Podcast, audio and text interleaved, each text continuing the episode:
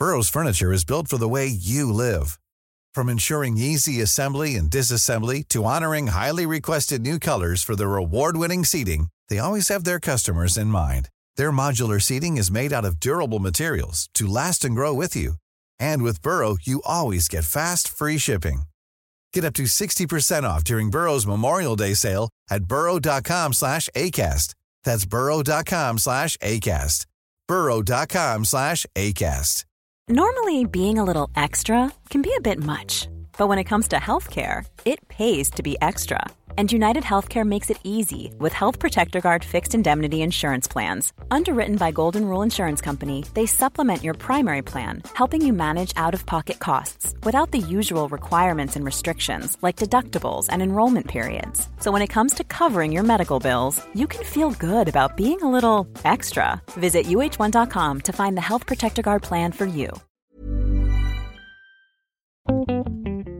Is hair a material? Are biscuits a material? Are crystals a material? Is plastic a material? Is porridge a material? Can gases be a material? Are eggs a material? Is water a material? What do you call everything that isn't a material? Sorry, I didn't mean to laugh at your question. And yet you continue to do so. Hello, and welcome back to Handmade, the making podcast with real talk about materials. I'm your host, material scientist Anna Ploszajski, and this episode I talk to printmaker Gemma Gunning. I started by asking Gemma how she first became a printmaker. I got to be working full time print through a serendipitous moment of going to the toilet at Somerset House and coming out and seeing a set of uh, monoprints by John Virtue. So he's a London based uh, painter printmaker, and they were absolutely ginormous and they're quite semi representation of the landscape. And I had no idea what a monoprint was. So I went back to the technician at the print studio where I was studying, and he demonstrated monoprinting. And that was it. I was hooked. And I was hooked in the print room in particular because of the weight of the presses, the smell, you know, the inks, the chemicals. It's quite an all encompassing experience. Mm. Um, and then I did a, an internship at London Print Studio where I was introduced to metal and acid. And that was like, okay, this is hardcore printmaking. This is amazing. And people were doing it full time as a living. I was like, I want to be one of those people that, um, you know, use these two processes or two materials and work in this field full time and be um, not a master, but you know, really fully understand the complexities of intaglio printmaking. Uh, so from that, I then did a full, I did a master's in printmaking, and kind of started working with copper and ferric chloride. I then did an intern, not intern, a fellowship at the uh, London City and Guilds of London Art College, working under a master printmaker called Jason Hicklin, who he had worked he had worked with Norman Ackroyd, who in my opinion is like the godfather of kind of um, intaglio printing.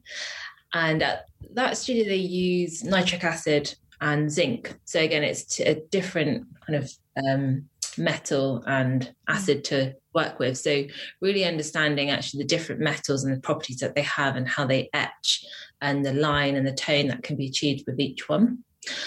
Uh, and then in 2020, I set up my own print studio in Bristol called Bristol Print Atelier, um, where we basically do, well, we specialize in intaglio and lithographic processes.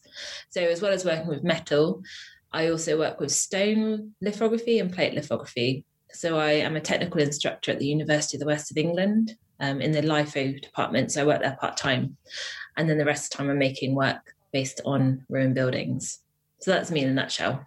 Love it. Um, that you said a few words that I'd never heard before. The first is intaglio printing. What does that? Is that the name of the process? How does that work? Yeah, so intaglio, well, it's intalia if you're Italian. I guess you don't pronounce the G. Got yeah. Okay. so, and it means in Latin incised. So when you're making intaglio print, so an intaglio is kind of an umbrella of um, processes. So in that falls dry point engraving, etching, and it's where you are creating marks beneath the surface of a matrix.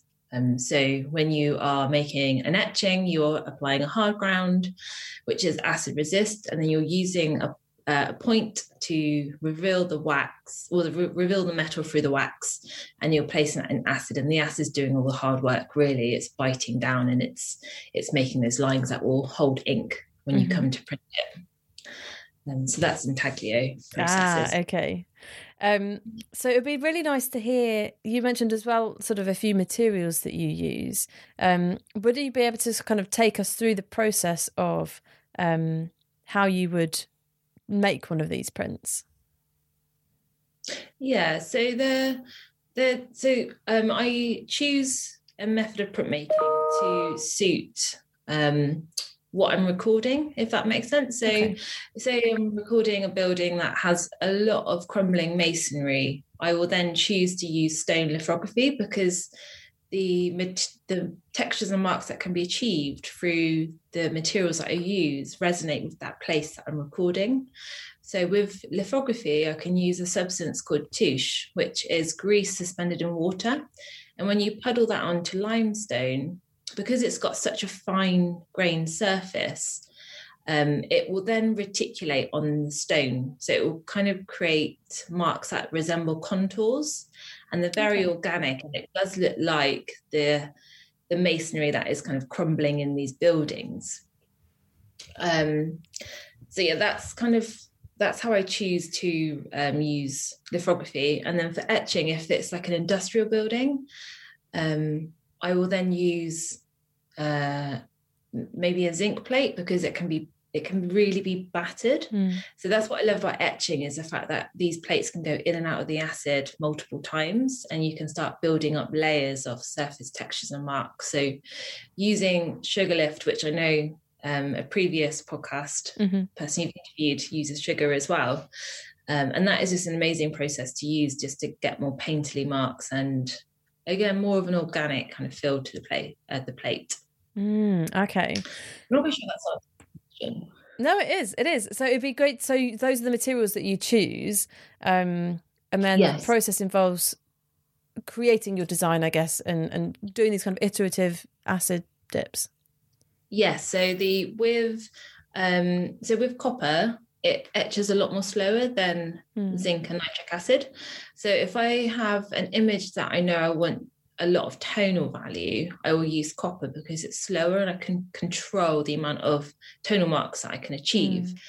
So I could maybe get up to 10 tones with a copper copper plate etching, but with zinc it etches so quickly in nitric acid that you really have to, you know, kind of keep your eye on the plate and what's happening. Mm. Um, but again, with they're two very different kind of processes. So with nitric acid and, and the zinc, you can physically see what's happening in the, in the um, in the acid bath. Whereas with copper and ferric chloride, because ferric chloride is that irony color, you can't really see what's going on. So again, it's this real mystery of what's happening kind of beneath the surface of the acid bath, which is one of the things I love about etching is that there's always a surprise when you never really know what's going on Mm. um and it and like the weather so like if i was to go to the studio today it's six degrees here the plate would just take an hour to etch but in the Right. summer it would take half an hour wow. so it's very um yeah the temperature affects what you're making and Mm. um so yeah um so to oh I describe how to make a plate now because i realize i haven't actually described that to you um so to make a, an etching i originally will start with a hard ground which is a hard ground wax which is made of bitumen and beeswax. And i will apply that with a roller onto the plate. And then i will smoke the plate which is quite a fun part. So I will clamp the plate and I will then get um, a set of tapers and basically hold the plate upside down and pass the flame um, kind of underneath the plate so that it's giving the wax a chance to remelt and absorb all the soot from the, the flame Mhm. which will then blacken but also harden the plate. So the reason why we do this is so that when you just have the wax, it's quite golden, so you it's quite hard to see where you've drawn. But when you've got a black blackened plate or Right. a smoked plate, you can physically see where you've kind of drawn the marks, and which is a beautiful process because you're revealing this copper underneath or the zinc underneath, Mm. and it's you know, quite a, like a magical process. Um, and then that goes into the acid bath. Mhm. And then once it's been etched, it comes out. I will then proof the plate, which means just kind of seeing what the state what state it's in. Um, so as I make prints, each proof is called a state. So state one, state two, state Mm. three, and I normally get to about state eight or nine when I've completed it and it's ready to edition. So usually after I've done a hard ground and I've got my skeletal composition of a ruined building or I don't know, the landscape, uh, I will then apply an aquatint. Mm. And an aquatint is rosin. So it's rosin particles really finely ground up, which they use for like violin bows to Mm. um, so we use it in print to give a tooth to a plate. So we have, as a, as a printmaker, we have these big boxes with a paddle fan inside, which has load of rosin, and you spin the spin the spin the paddle fan really fast, and that kicks up a cloud dust of rosin. Which then when you put your plate in, it falls like snow on the surface. Mm. And when that is then melted to the plate, it's got lots of um, particles for the acid to fall in between each particle to then give you a range of tones. So it goes in and out of the acid. And depending on the length of time it's gone into the acid, depends on how dark the tone will be. Um, so I'll do that like maybe three or four times, then I'll do a sugar lift, and then I'll maybe do another hard grounds. Then I've maybe messed it up, so I'll do an open bite, which means I basically it's like an eraser, so you get Mm. rid of all the tone I've made, then put another hard ground on top. It's just one of those forever evolving uh, processes. It's like a Mm. battle. It's like push and pull all the time. I quite like that about intaglio printmaking. It sounds like a very long process as well. Or It so is. It is. steps. Yeah, each step is very long and it's got lots of um, steps. But I think once you've understand understood what's happening um, to somebody who doesn't, who's never done etching, they're probably like, "Oh, that sounds like." Yeah, so long and so boring and tiresome. But actually, within each process, it's it's almost um, I don't know. It's quite um, I can't think what the word is. Like it's quite a therapeutic process. Mm. It gets you to stop and really kind of concentrate and just put all your energy into one plate Mm. or whatever the process is that you're doing. Yeah. So, can you tell me more about your kind of inspiration with these works? You've mentioned kind of decaying buildings and sort of crumbling warehouses and stuff. Where did all of that come from? It came from when I first moved to Bristol. So um, I grew up in Wiltshire, which is like a kind of like a small town in the countryside, which is really beautiful. Uh, but I came here to study my masters, and it was this one particular building, uh, which is behind M Shed on the river, and it was this crumbling form that looked like a castle or like a really kind of fragmented castle and it was it just looked really out of place um, so i spent a bit of time in the record office in bristol trying to find information about this building and i discovered that it used to be a gatehouse to an old jail but it also was a, an, an execution platform wow. so I had spent weeks kind of to this place drawing, and I've become a bit obsessed with it. And I made this whole body of etchings, turned it into like a book. And then I was like, okay, well, there's more of these places, and there's no one documenting them. So I then spent weekends just going out doing this term like thing called psychogeography. I don't know if you've heard of that term where you just wander the city streets looking for something in particular or Yeah. some inspiration. So I was coming across these abandoned buildings and then you know, I'll start to record it, I'll go back and then scaffolding's gone up and they've been pulled down because Mm. all of a sudden Bristol's super trendy and people are moving here and they want to build on land. So I I kind of got through the got through kind of what was left in Bristol, uh, the buildings, and now have been looking more into the industrial kind of archaeology of the area. Mm. So going into um like uh, last year I went to Fussell Ironworks, which is in this kind of valley, and you wouldn't even know it's there. But in you know maybe 200 years ago, they would have been making raw iron and you know um, yeah. equipment and stuff to go to the war, and it you know that's just kind of completely faded away. Um, so yeah, my interest has kind of shifted from the kind of city urban decay into more kind of places that have this real industrial heritage to it. So Mm. going in Wales, looking at the coal mines, down to Cornwall, looking at tin mines. Cool. And they're these fascinating places where if you they're like shared playgrounds for for photographers, for arsons, for graffiti artists, for printmakers, um, to kind of experience a forgotten place.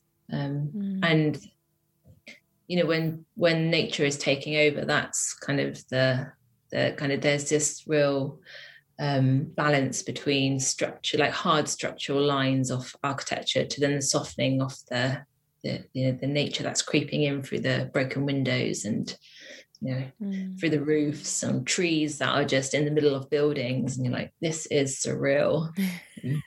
and it captures like imagination, and you start thinking of all these narratives of maybe the people that once were there before me or that used to work there, and kind of gives me a chill sometimes, like the ghosts of you know the past Yeah. and walking amongst.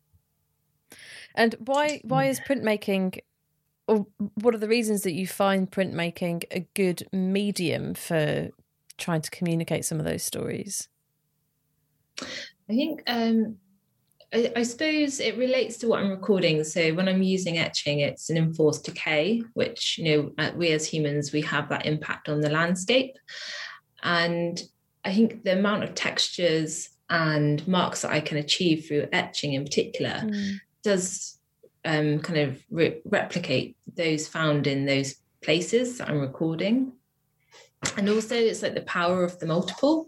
Do you know, print has a really like throughout throughout years, print's been used to disseminate information and knowledge. And you know, as a painter, you sell a painting that you don't have anymore painting, but as a printmaker, I can choose to print fifty off one image, Mm. and you know that can go out to fifty people or can be seen by a wider audience.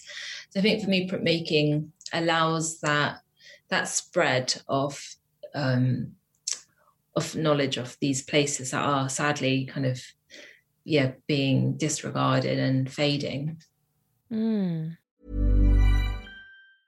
If you thought the only way to get a more defined jawline with natural looking results was through surgery, think again. Juvederm Volux XC is a non surgical injectable gel filler that improves moderate to severe loss of jawline definition and can help you achieve natural looking results with little downtime. Even better, this improved definition lasts up to one year with optimal treatment. No maintenance required. Improve jawline definition for a smooth, sculpted look with Juvederm Volux XC. For important safety and to find a licensed specialist, visit juvederm.com. That's J U V E D E R M.com. Not for people with severe allergic reactions, allergies to lidocaine, or the proteins used in Juvederm. Common side effects include injection site redness, swelling, pain, tenderness, firmness, lumps, bumps, bruising, discoloration, or itching. There's a risk of unintentional injection into a blood vessel, which can cause vision abnormalities, blindness, stroke, temporary scabs, or scarring. Talk to a licensed specialist to find out if it's right for you.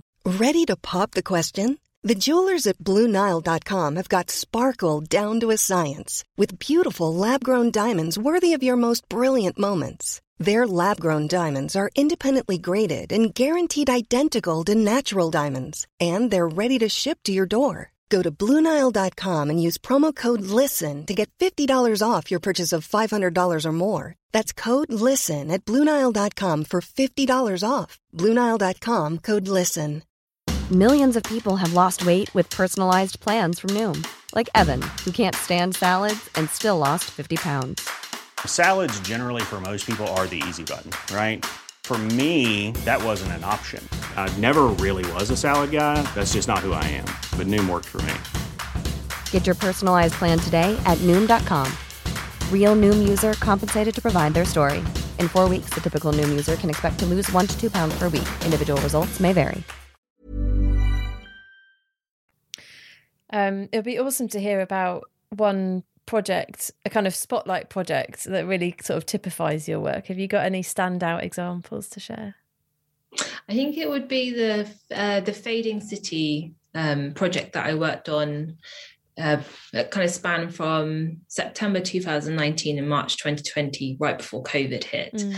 And during that period, I was making multiple trips to Birmingham Jewelry Quarter. Um, and when I was invited to take part in the project, I was like, Birmingham, like, what? but then I was walking around the jewelry quarter and was absolutely astounded by the the architecture in that area that I suppose not many people really notice or Mm.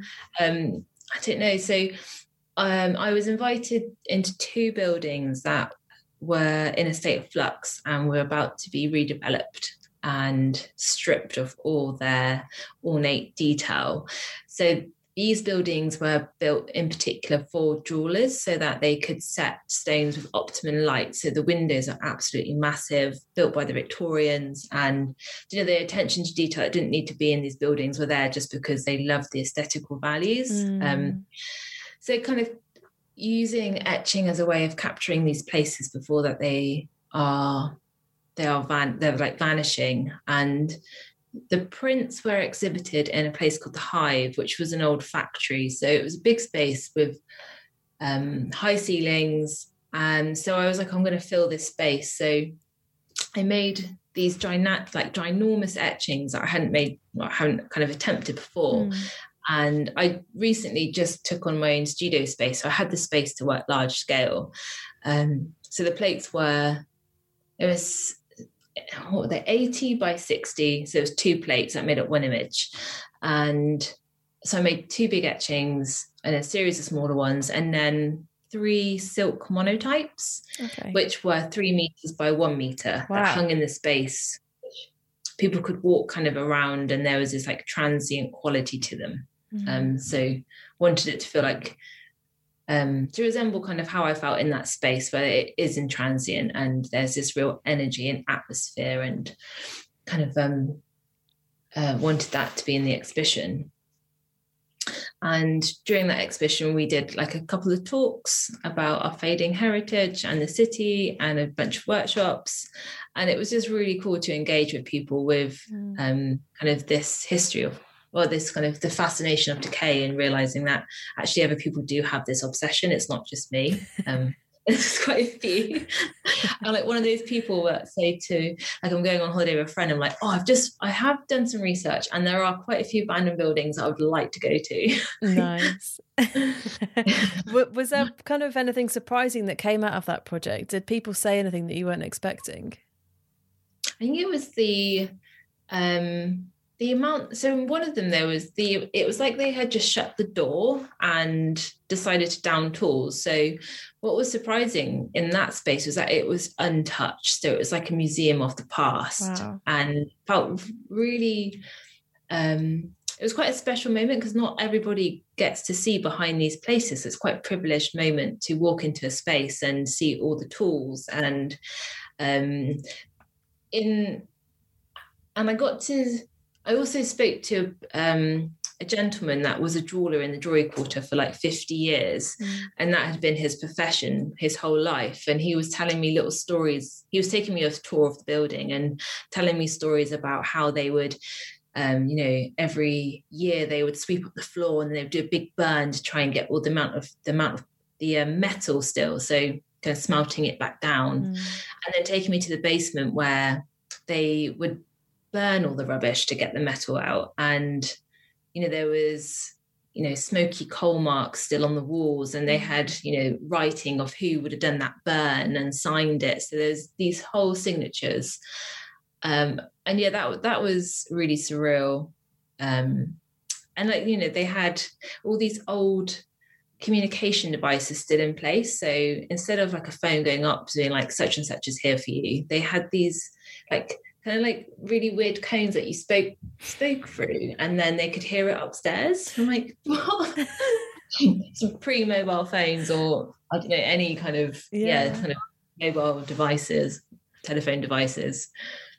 Yeah. So yeah, those moments that were really surprising. Um, and all the dyes that were still there and kind of Mm. learning about how the jewelry was made and um, yeah it was really kind of a special moment Mm.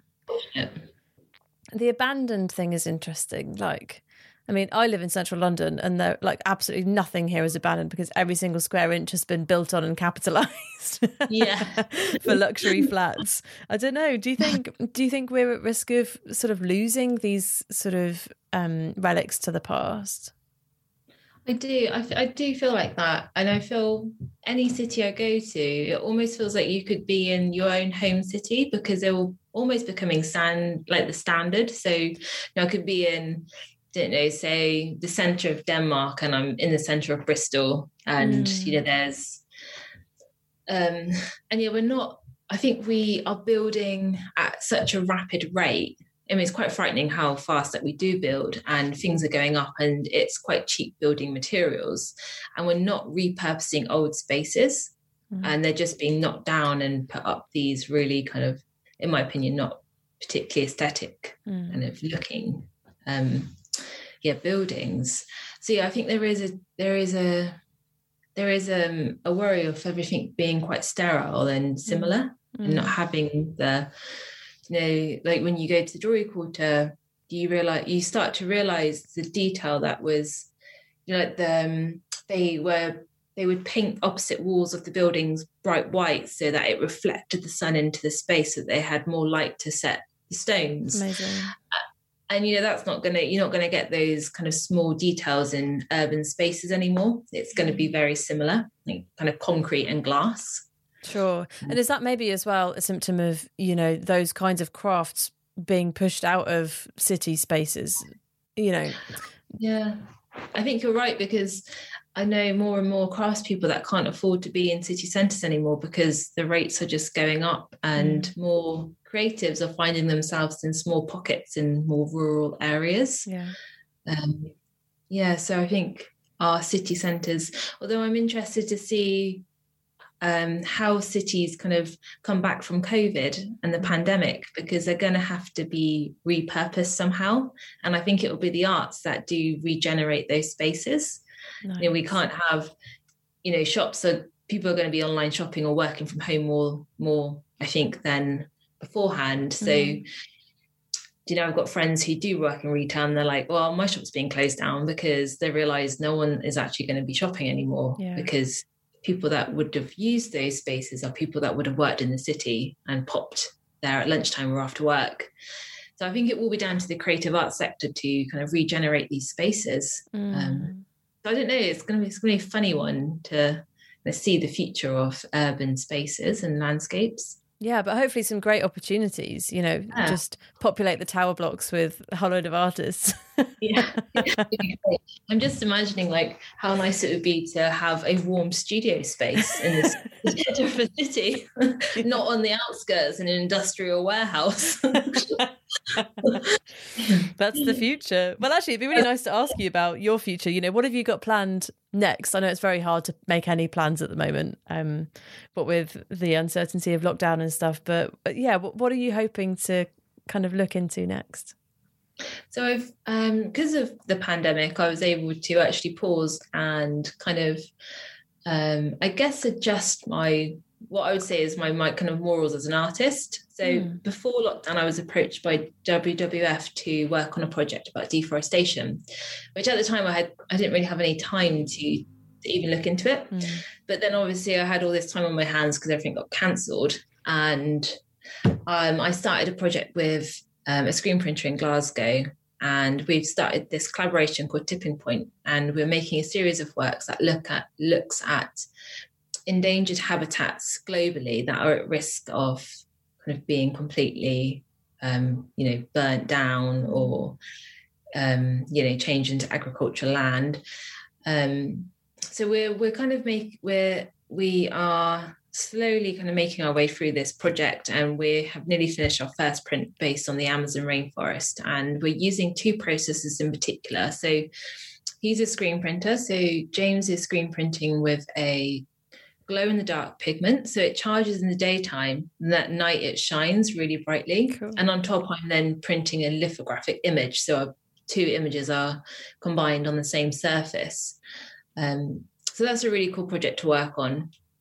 And I'm also working with an architect and we've started mapping basically all the ruins in the southwest and there are tons so we're like wow this is a big project so trying to really understand what are the most important buildings to record and make work about mm. um, they're mainly kind of linked to industry and that kind of fade the fading heritage side of it. So lots of old textile mills, Cool. um, which are fascinating places to visit. Um, The Mm. most recent one I went to is in Wales, and it's an old woolen mill, and that was surreal. That it was this old kind of collapsed building by a river, but inside there was these spools of wool that had been preserved over time like their colors were still so intently bright it was just very bizarre Wow. but yet the roof was caved in there was water pouring you know it's just like but yet there was these walls walls of wall um you know in kind of all neatly organized. Yeah. but yeah like and there's rusty machinery like all the machinery is still there being completely overtaken by ivy and all different other natural forms. Um so those kind of spaces are real golden uh, so looking at those types of buildings to kind of capture and record um, and we plan to exhibit the work um, hopefully maybe the end of this year or next year when there's definitely we can definitely kind of go into gallery spaces and, Mm. and be with people Here's hoping. so if people have um, have enjoyed hearing about these sorts of processes, uh, can people do printmaking at home? How can people kind of get Uh, involved? So I run a collective called Bristol Print Collective. So I run it with um, a printmaker called Victoria Wilmot, and we've been running for five years now. And our ethos is DIY print. So teaching people how to print at home. So before COVID, we popped up in various locations, so cafes, community centres, and we would rock up with pasta makers, um, wooden spoons. So just really kind of low key ways of making a print at home. And that kind of demystifies what an intaglio print is when you just tell someone to scratch a piece of Tetra Pak, you know, an old Oatly carton, and we'll whack it through a pasta maker. Yeah. Like that is what I'm essentially doing in my studio, but like a much low key version. um, so if people want to uh, kind of print at home, we also sell home printmaking kits, so lino cut kits and uh, dry point kits, and they can just type in Bristol Print Collective online, and they will come up. Um, we also have a series of online workshops coming up soon, so um, you can order a kit and then um, kind of join a bunch of us and printing at home, which has been really fun. We did a Zoom one in January on botanical printmaking, and we got people to order their pasta makers before the workshop. And it was just a Zoom full of people frantically printing plants with pasta machines. I'm like, if, if COVID hadn't have hit, I would not be witness, witnessing this hilarious sight. Amazing. There's been yeah, moments where you're like, this, yeah, this is bizarre but brilliant. that sounds awesome. Um, and if people want to look you up and have a have a look at your work, where can they find you online? Uh, so they can find me um, on Instagram, which is Gemma underscore gunning underscore printmaker. Um, and that then links to my website. Um, but yeah, I'm, I'm mostly active on Instagram. I do have a Twitter, but I kind of don't really tweet. I just look. Look. yeah, in the background. Yeah. Amazing. Well, thank you so much for um, for talking to me today. It's been really awesome to chat to you about your processes and sort of reflections on how we can maybe think more about the world around us, um, Yeah. and particularly the places that we live. Because boy, do we live where we live right now. I feel like I a lot of people who are moving out of city centres Yeah. into green spaces. I Mm. think with the fear that this isn't going away. know. Yes. Well, we'll find out if they're right or not. But um, yeah, thank you so much for your time today. Thanks for having me. It's been lovely to speak to you.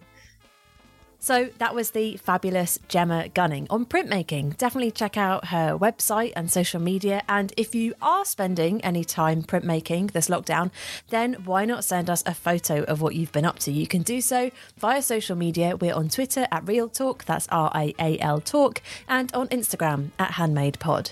That's everything for this episode. As always, it would be awesome if you could like and subscribe to the podcast on all of your podcast apps to keep in touch with us and never miss a future episode. If you want to support with a one time donation, you can do so at supporter.acast.com forward slash handmade. You can donate as much or as little as you like, and a huge thanks to everyone who's already done so for helping to keep us going.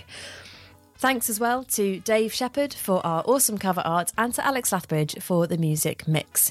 Next time, I'll be talking to forensic jewellery expert Maria McLennan. So until then, take care and I'll speak to you next time on Handmade.